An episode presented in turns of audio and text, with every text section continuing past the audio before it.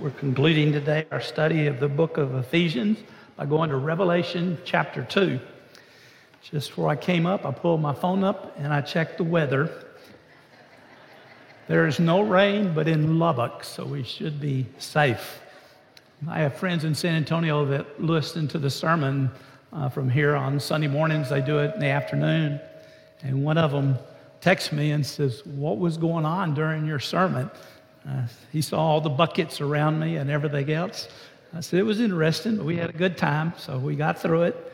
So today it'll be good and dry. Uh, before I get into it, I got family with me. They don't want me to do this, but I got four of my grandkids back here. Uh, Emmy and Branson were at camp uh, with the kids at the preteen camp. They were some of the leaders that were there, so they joined me today. I got Tyler from uh, San Antonio. He's up visiting us this week. And uh, Branson is our oldest and in college. And Mark, my son, it's his birthday today. So you wish him happy birthday. He'll kill me for that, but you can do that. I appreciate it. All right, take your Bibles. We're going to be in Revelations today. And one of the things I did when I was a pastor, and I'd bring new staff members, I interview new staff members you had to answer a question, and it was a very important question to me that I would ask everybody that I interviewed. The search committee would do most interviewing. I would do the very end, ask a few questions. But one of the questions I always asked was, What is your favorite book of the Bible? And that's an easy question for about anybody that should be in the ministry. But my second question is the one I was interested in. Would you now give me a detailed outline of everything that it says? a detailed outline. And so if they said Ephesians, I'd expect them to give me a one through six chapter, exactly everything said. Somebody asked me one time, why are you doing that? I said, they're to be the teachers in the church. I don't want them just to know a verse. Anybody can pick a verse or two and do it. I want them to understand the entire context. If their favorite book, they ought to be able uh, to do that. I did have one guy I was interviewing said Psalms.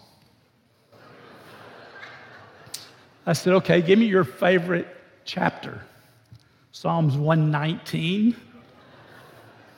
Okay, I, I, said, I'm to narrow it down a little bit. I don't know anybody could do Psalms 119 because you got to be able to do it in Hebrew alphabet to make that work good. So I'll let him off a little bit.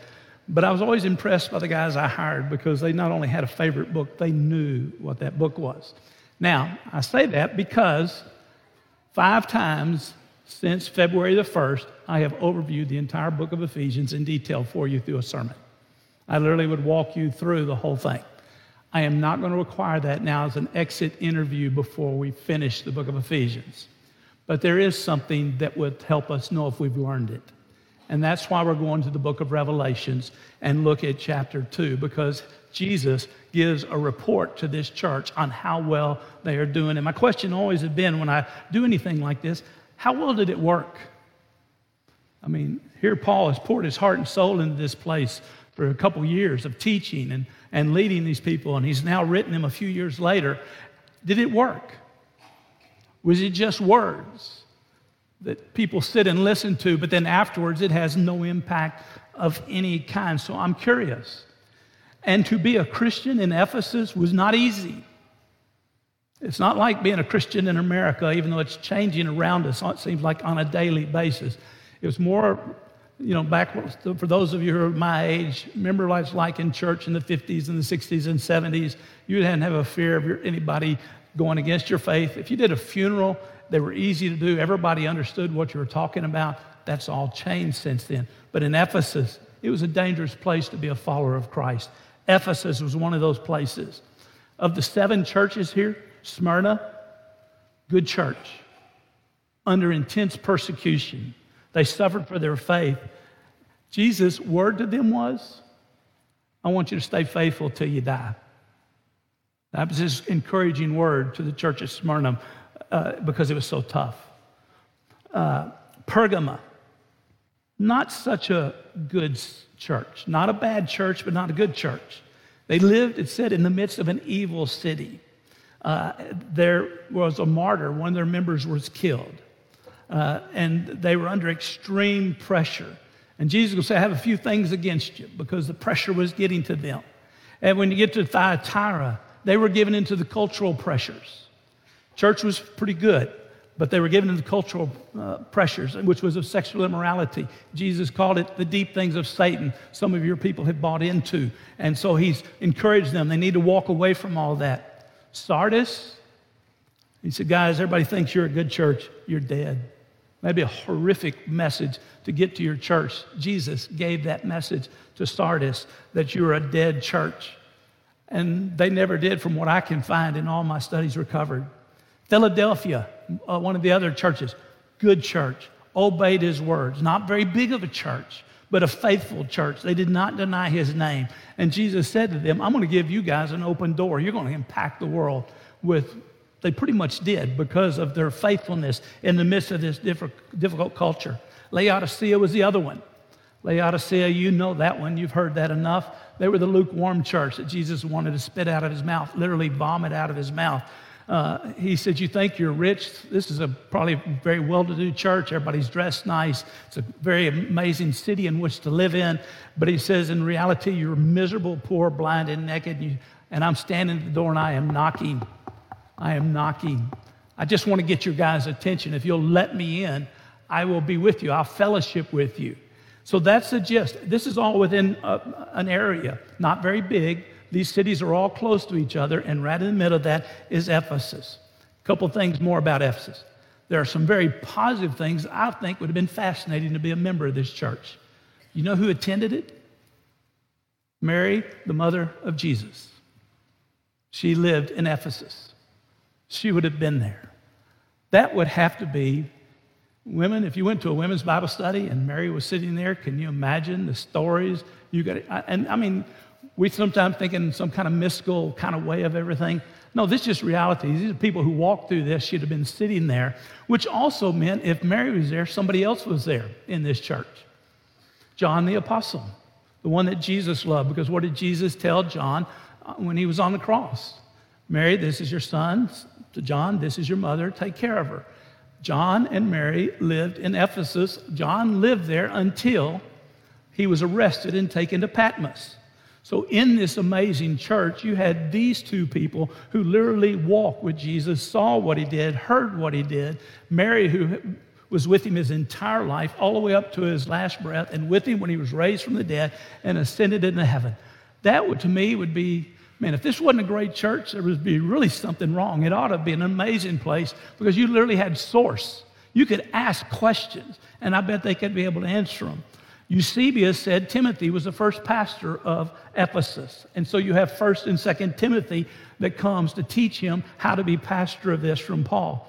Aquila and Priscilla were in here, this church. Trophimus was in this. And when Jerusalem fell, many people moved to Ephesus because of the greatness of the church. So, knowing that Timothy's a pastor, John's with him, what a co team of people leading and, and preaching at the church. But the negatives were Paul said, you know, when I left, leave here in Acts 20, some bad stuff's going to happen. You're going to get some really bad people coming into here. They're going to be wolves. They're savage wolves, and they're going to try to get you to follow after them and not after Christ. So they're going to get hit hard. And can they stay faithful? Can you listen to John and Timothy, or will you listen to someone else? You know, a lot of times you have to make those decisions of understanding who's leading in a godly way and who is not leading in a godly way. Those are not always easy things to be able to, to decipher. They were going to have to be able to do that. And Paul said, You got a couple men, Phygelus and Hermogenes, they're, going to be, they're not going to be good. In fact, the matter, they've turned away from me and they're turning away from the faith. He says, You've got Hymenaeus and Philetus also there. These are men who've gone astray from the church, that were part of the church. He said, You got men in your church who hold to a form of godliness, but they deny its power. Avoid these kind of men. So it was not easy. I mean, I got Mary and I got John, I got Timothy, Paul's come through, but I've also got some really tough influences going on around me. Alexander the coppersmith is in this church. Paul told Timothy, The man hurt me, caused me great harm. He will do the same for you. I need you to stay faithful in the midst of all of this. He didn't tell him, I want you to go take him out. I just want you to stay faithful. Just know he's going to be trouble. So, this is not an ideal, perfect situation where you walk in and it's just, uh, you know, easy and fun. No, it was a tough culture. And when you'd walk out of church on Sunday morning in Ephesus. Now, I don't know how they met, I don't know what kind of building they met in, but when you walked out, you know what you'd have seen? The temple to Diane. The temple to Diane was right there, seven wonders of the world. 127 columns in the temple of, Di- of, of Diana, 60 feet tall. I'm guesstimating because your auditorium is about the size of my auditorium in San Antonio. Uh, I think mine was a little bit bigger, but it went 45 feet to the center. So I don't know how tall it is up there. I'm sure those of you change lights, you know exactly how tall it is, but it's 45. 60 feet tall for the columns, stone columns, 127 of them. I think it'd be taller, maybe or equal to your steeple when you're standing outside. This field, this temple was 450 feet. That would be the equivalent of a football field with the end zone plus 10 more yards on the outside and was wider than the football field. This thing was so stunning and impressive, it literally led to people calling it the seven wonders of the world. So when I walk out, the cultural influence is staring me in the face every single day. People pressuring me to be a part of what has been the culture. In Ephesus, the temple of Diane, they were the ones who held that. That was important to them. They're the ones who, this was their God above all the other people who would come and worship there. It belonged to the people of Ephesus. You would have had to deal with all of that going there. And Timothy is executed later on as pastor. He was 80, he was still pastoring, and he was literally beaten to death by the people of Ephesus. So he fulfilled what Paul told him to do, and he said, Join with me in the suffering. Follow, do not be ashamed of me or of the gospel. He stayed faithful to the very, very end. So, as that as a basis, how did this church do? Stand up with me. I'll read the passage in verse 1 through 7. You follow along as I read. To the angel of the church in Ephesus, write The one who holds the seven stars in his right hand, the one who walks among the seven golden lampstands, says this. I'm not going to deal with that at all, but that's Jesus. We already know that from the first chapter. I know your deeds and your toils, your perseverance. You cannot tolerate evil men, and you put to the test those who call themselves apostles, apostles, and they are not. And you found them to be false. And you have have perseverance. You have endured for my name's sake, and you have not grown weary. But I have this against you that you have left your first love. Therefore, what I want from you is I want you to remember where you've fallen. I want you to repent. I want you to do the deeds you were doing at first. And if you don't, I'm coming to you and I'm going to remove the lampstand. I'm going to remove it out of its place unless you repent. Yet this you do have. I hate the deeds of the Nicolaitans, but you hate them also, and I'm grateful for that. He who has an ear, let him hear what the Spirit says to the churches. To him who overcomes, I will grant to eat of the tree of life, which is in the paradise of God. Father, help us to see, especially that key point there in verse 4. Bring it home to us, because that is a danger that all of us in this room can face in our walk with you. Watch over and guide us, we ask in Jesus' name. Amen. You may be seated. Where Jesus didn't really have much good to say to Sardis, he does have good to say to this church. What did they learn? Well, uh, first of all, they finished what they started. In verse 2, he talks about their deeds. Remember back in Ephesians chapter 2, verse 10, for we his workmanship created for good works, so walk in them, is what he says. They did do that. They, they were willing to follow through. He said, I know your deeds, your toils, your labors. You've put in the, the amount of work that I needed you to do. You've stayed in the midst of all of that, and you kept doing it. You were persevered. You did right. You got up, you did it, you stayed with it. You know, one of the great things about coming to Christ is He gives you these new desires, like going to camp, some a couple of you talking about, but staying with it. You, you don't realize how important those kind of things are. It's easy to do anything once, but over and over.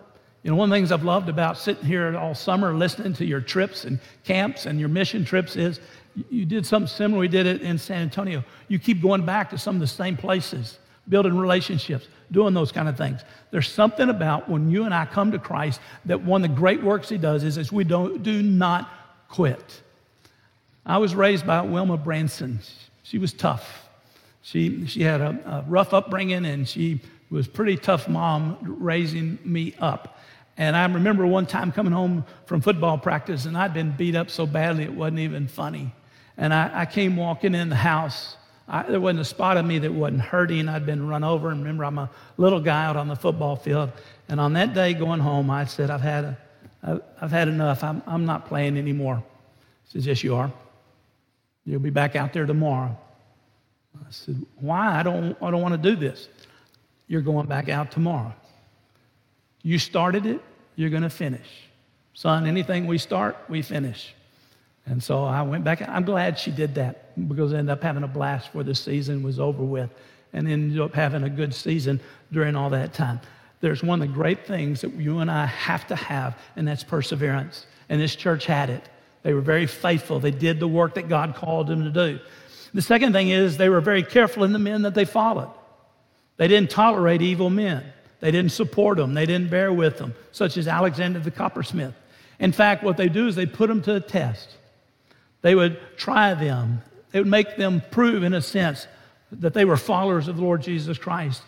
John's there. John gives us a test.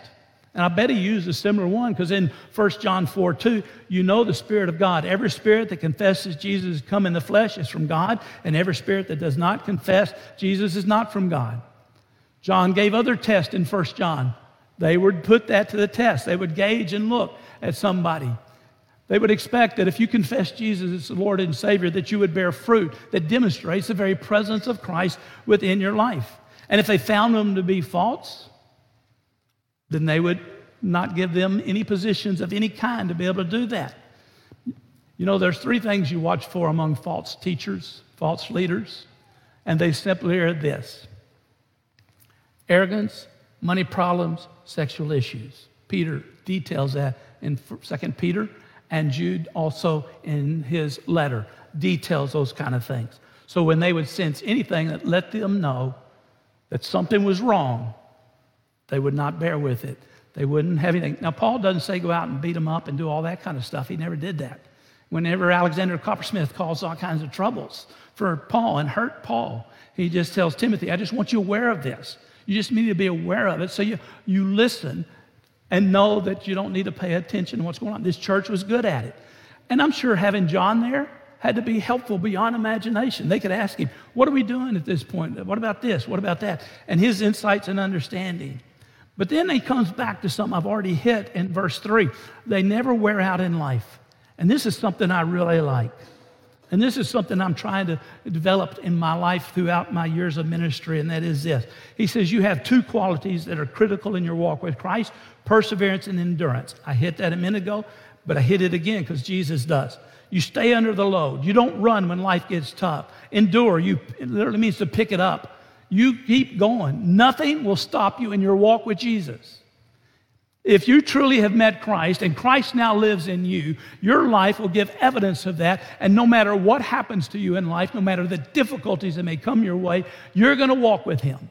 Nobody's going to stop you from walking with Christ. And that's what they were doing. But what I love next is what He then says He says, You have perseverance and endurance, and you do not grow weary perfect tense may not mean anything to you, but to me, that tells me in, in, interpreting this passage is they never got weary. They never got tired. They took serious their walk. Nobody discouraged them from their commitment to who Christ was. I'll tell you, I guess the one thing I kind of struggle with sometimes with, with people is, is those who finally, they're just stressed out about anything and everything. I just need to get away for a little bit. I just need to get away for a little bit. I've never understood that. Getting away does not solve the problems. What I need to do is understand why I'm there, what God's doing within my life. I need to keep my eyes fixed on Jesus. I need to walk with Him. And I'm not going to get worn out by what's happening. I always wonder why we allow people to almost like we're puppets and they're pulling our strings, and when things don't go right, we just want to quit and run away. That's not happening. Christ gave me life. He has said he will never leave me nor forsake me. He has told me he is with me always. He has told me that I can do all things through him who strengthens me. This church gave evidence of that in a difficult culture. They stayed faithful in the midst of all that was going on. They hated the deeds of the Nicolaitans. One last thing that he said to them, and that had to do with the immorality of the culture. Nicolaitans were followers of Nicholas, who's one of the, the deacons in Acts chapter 6, more than likely, who turned false later on, because sometimes that happens. But they did not follow that. And they had the same attitude as Jesus. But you bring all this together, you've got a, an amazing work going on. Paul got it started. You got John, you got Mary there, you got Timothy given pastor. And scripture says his church grew mightily and the word of God prevailed mightily. And they impacted the culture dramatically. And Jesus, years later, looks back and said, Thank you for your faithfulness. Thank you for all you're doing. Thank you for how you've handled it. And you're not quitting and not worn out by everything that you're facing. See, grace leads to good life. Grace leads to good work because grace leads to new life. Grace leads to standing firm. And grace leads to even greater knowledge of who Jesus is, is what Paul prayed for them in Ephesians 1 and Ephesians 3. We could quit there and say Paul's letter worked. But there is a danger here. And this is where I really want to spend the rest of our time. It's verse 4. There's a serious warning in this passage that all of us, all of us, myself included, need to take notice. Jesus looks and says to them, I have this against you. This is major enough that he's calling them repentance twice. Twice he's going to say, if you don't get this together. And he tells them this if you don't listen, I'll shut it down. You'll not be a church any longer. I will take the lampstand away. I will tell you my first staff position out of seminary in 1979. I got a call from Fourth Avenue Baptist Church in Port Arthur, which was taking me home. I'd been gone from home for several years. My mom and dad had just moved back from Canada. Dad was back running the refinery, uh, DuPont and, and Sabine River Works. And so I was going to go back to where I grew up. Port Arthur was where Branson's lived for almost 100 years. And so I was excited about that. Fourth Avenue had been a great church for many years. Big church in, in Port Arthur, there on Thomas Boulevard in, in the corner of Fourth Avenue. And so I went, had a great time there, getting through the interview, and I'm excited. I get there on a Monday. Uh, we, Jan and I packed everything we owned in her Pacer, but then we decided to sell the Pacer just the day before we left. So she was in a Chevy Chevette, so everything we owned was in the Chevy Chevette. So you can realize how poor we were heading out. And there we go. I'm got the U-Haul, she's got the Chevy Chevette. She had never driven a standard until that day. And my mom was in the car with her, so she was a nervous wreck before it was over with. But we got to Port Arthur and we're excited. We're in the ministry. This is what I've worked for. I go to a prayer meeting on Wednesday because I'm the minister of education, I'm the minister of youth, I'm the minister of children, I'm the ministry of, I've got the minister of evangelism job, I got the bus ministry job. I had everything nobody else wanted. They gave it to me. I didn't care. I had a job and I wanted to do it. I go to prayer uh, to um, teachers meeting. They had everybody there. They did the old Baptist way for teachers meeting. I sit down. The guy Mr. Woodall comes in, he opens his Bible. I told him, You lead it. I still don't know what I'm doing. I'll watch and learn today. So he opened his Bible and he looked at it, slams it shut, looked at me, and said, You should have never come. This is a bad church. That was my first night of worship in the church I was now on staff. And he left. I got up and followed him and said, I don't know any better. What's going on? He said, You shouldn't have come. You should, you, we lied to you about everything. That'll bless you. I got the pastor. I got the chairman of the deacons. I got the chairman of the committee, and I got this guy who was on the committee. I brought it to my office, said, You guys tell me what's going on. And they did. I later got accused of holding a secret meeting because the pastor missed prayer meeting that day as they poured out their soul. It was bad. It was the worst thing I'd ever could imagine. We had a business meeting two weeks later, still the worst business meeting of all times. I heard more four letter words on the floor of the church than I've ever heard my entire life. I stayed for a year, and then Lord let me go to San Antonio. They closed two years later. When God says, I'll shut it down, He did it. They were your size. He shut it down and they closed. So, what Jesus is saying here is critical to all of us. So, what is it? You left your first love. You left your first love. Let's look at maybe Jeremiah at this moment. Jeremiah says, Remember concerning the devotion of your youth, the love of your betrothal. He was talking about when the Lord brought the nation of Israel out of Egypt. I led you through a dark land in a wilderness. I brought you to a fruitful land. I took care of you. It's a detailed explanation. I took care of you. But then after a while, you walked away from me. You walked after emptiness and became empty. You handled the law, but you didn't even know who I was. You've gone far from me. You're religious, but there's no passion anymore. The love is gone. That was Israel. I think of Solomon's words in Ecclesiastes 9. I love Ecclesiastes. This is the wisest man who ever lived. But the wisest man who ever lived was a broken man towards the end. He died at the age of 60.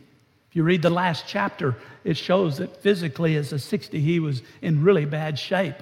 He, he gives an explanation of what um, being elderly is and the physical problems you have when you become elderly. He was already there in his late 50s, worn out by all that had gone on, and he unfolds it. But when he gets to chapter 9, he says something I don't know, I've never heard anybody else really deal with much, but he says, You really want to know what life's about? And he was more focused on the family part of it. But what he said was this here's what I want you to do I want you to eat a good meal, drink your wine, put on your good clothes, fix up your face, and love the wife of your youth. I thought that's a fascinating insight from this man who had a a thousand wives, well, 300 wives, 700 concubines. That somewhere after all these years, when he looks back on life, he realized all the riches he had, all the wisdom that he had, everything. That's not life. Life is just a good meal, sitting with family and friends, putting on a decent set of clothes, fixing yourself up, and just enjoying. And somehow, in the midst of that, he realized that little girl that he loved, that first one, that's where life was. And he had left the love of his life. And as an old man writing to all of us in Ecclesiastes, he's just reminding us again I missed it, you don't. This is what life is about. So, using Jeremiah in that, what is being said to the church at Ephesus? Well, Ephesus has been an amazing story of God's grace. They're in the most pagan of places, and God has done the most dramatic of work and called these people out of darkness into light. He has given them the greatest gift you can ever ask for. They were dead in their trespasses and sin. He has made them alive in Christ Jesus. He has adopted them into his family. He has blessed them with the kingdom of God, and they get to be a part of all that God's doing in his creation, bringing it all to fulfillment when Christ comes in all of his glory. And then on top of that, he's given them the ability to do this. He's given them life. He's given them some awful special people to be in their church. To have Mary sitting in the middle of that, or John there to be able to teach, literally tell you, I was with him here and I was with him there. They had some of the greatest insights ever, and that they were strong when it came to the doctrine. But somewhere along the way, they lost their passion, their love of Christ. See, that's a danger that all of us can face. Those of us who've been in church a very, very long time. Jesus said this You shall love the Lord your God with all your heart, with all your soul, and with all your mind. And then when you do that, you'll love your neighbor as you love yourself. What have they lost? What's the thing that they lost? You know, I, have done sermons on Revelations 2, 1 through 7, but I've never done it from this perspective. And I sat there all week this week whenever I would pull my notes up and, and rewrite. I rewrote yesterday or Friday evening. I sat down and rewrote the whole thing again. What, but I kept wondering, what did they lose? I know, I know it's love, but how best can I get that to us? And it dawned on me something that Paul said in Philippians 3:1. He said, Rejoice in the Lord. It is a safeguard. It is a safeguard. I've never quite noticed that before. Our rejoicing is a safeguard. And what that means is it protects us. You know what I think they've lost? I think they've lost their joy. They, they show up faithfully. They listen to Timothy bring a sermon. They may listen to John as he shares a testimony. Maybe they, they sit there and go and talk, you know, to their friends. We got Mary in our church. She was with Jesus. But there's no joy about all of this. Jeremiah is going to say this the joy of the Lord is my strength. Somewhere along the way, and I think one of you young guys just a minute ago said that about you know something, but you can lose. I almost remember, maybe I heard it somewhere else. But if you know all this, sometimes you get to know it, but forget what he's really done for us. It's us. It's you he brought into his kingdom. It's you who he now resides in. It's you that he has promised everlasting life to. It's you that he's promised that what he starts in you, he's going to bring it to completion. You ought to be so joyful over that all the time and showing up every Sunday, not lose that. Not let others rob you. Could they have been robbed of this?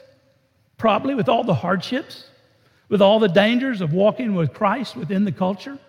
With some of the false teachers who made havoc within their church, could they have lost it? Evidently they had because Jesus is looking at them saying, If you don't repent of this, I'm going to close your church. Because, see, a church that doesn't have joy and does not have love for God and love for each other is not a church. Might as well be a Lions Club. Do some good deeds. Have a membership roll. Do those kind. See, what sets us apart from any other organization around is we're the people saved by grace who have a love for the Father, a love for each other, and there's joy. And so when we gather on Sunday morning and we sing, we sing with joy. If you'd have been with me at Fourth Avenue during the year I was there, you could hear a pin drop during the song service. And I am not being facetious nor stretching it any little bit because everybody just stand there. Well, you don't sing if you don't have joy. You sing when there's joy in your heart. I think that's one of the reasons God closed it. I never forget, I led a young man to the Lord and brought him to church. Troubled background, like you can't imagine. He was about my height.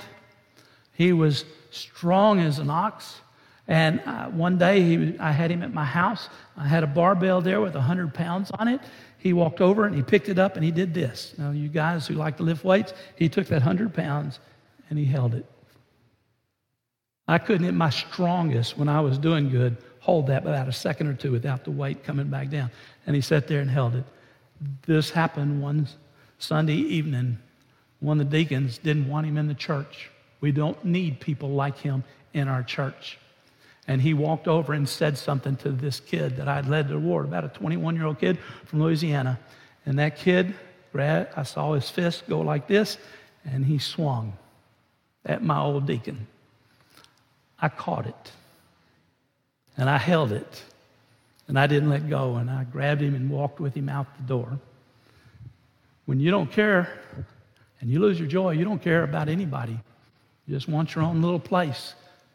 See, guys, there's a danger that you and I have been in church so much that we've lost this amazing gift that we've been given. Oh, it's still there, but we just have lost the joy of it. Now, I'm not accusing anybody in here of that. Jesus gives a warning that's what this is about, so that we don't. That we don't lose this. We're the most blessed. He said that in, in, Ephesians 1. You're the most blessed people in all the world. Live out the blessings of God in your life. He chose you before the foundation of the world. He predestined that you be a part of His family. Christ's blood has cleansed and forgiven you of all things. He's given you hope. He's allowed you to understand a little mystery of all that He's trying to accomplish in this world. And He has given you the Spirit of God as a down payment that means one day He will finish it. How can I not get excited about that every day? I don't mean you have to go ecstatic, crazy excited, but just get up with a quiet joy in your heart, ready to live today. That's why these people didn't quit. They had learned that, but somewhere along the way, they lost the joy. They had the determination to keep fighting, but the joy was gone. And Jesus says, You've left your first love. So now the million dollar question becomes, as I wrap down real quickly, is this Did this work? Did what Jesus say work? You say, well, we don't know because we can't, nothing more is said in Scripture. Well, a decade after John wrote this, 10 years after he wrote this, Ignatius wrote a letter to the church at Ephesus. He praised the local believers for their patient endurance and the resistance to deceit, which Jesus noted. He praised them because they had some evil teachings from Syria that had came through. But then he commends them, you being one with our Lord and your love with our Lord and his being able to use you in the most amazing of ways. So, you know what I know? The people heard the word. You know, a lot of times somebody will bring something like this and go, well, he's just trying to make me look bad or feel bad. No, what we want to do is simply this I want us all to enjoy the, our walk with our Lord. I want us all to finish well. I want us all to be able to stand in his presence and hear, Well done, thou good and faithful servant. It's a long haul for most of us, and life can get very difficult, but we keep putting one foot in front of the other as Christ leads and guides in our life. And what we want more than anything else is for God to be glorified.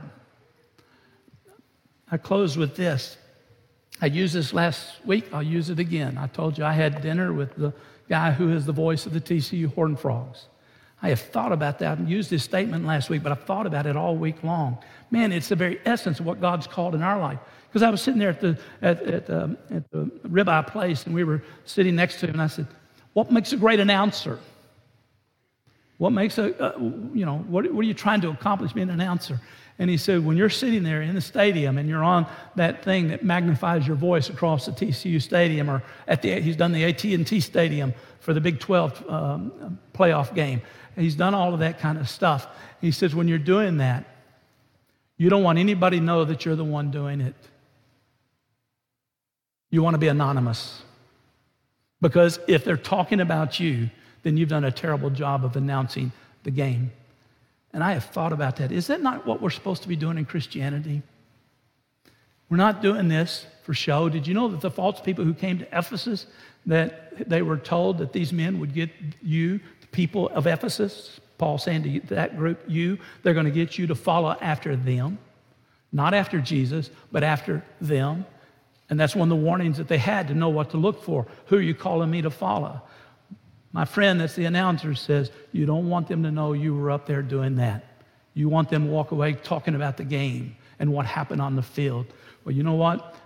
As you live your life, you live it with a joy. You've been blessed beyond imagination. Christ in you, the hope and the certainty of glory. You live that every single moment.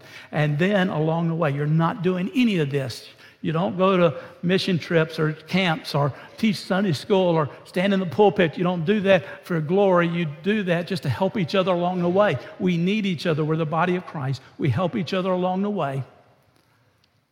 And we're not doing it for recognition. We're doing it so that our God will be glorified in and through us. Paul's letter worked. My prayer is that what you've learned this will make you stronger in your walk with Christ, make your character improve even more dramatically, make your life be morally clean, make family life better in the midst of a difficult world.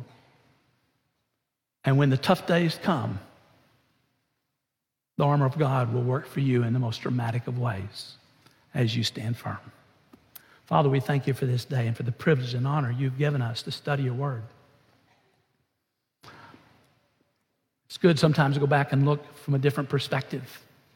I pray it's been a help today as we've looked at this perspective of what happened in Ephesus afterwards and what the danger was.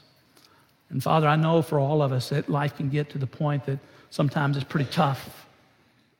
And if we're not careful, we just lose our passion, our joy. Lord, don't allow that to happen to any of us.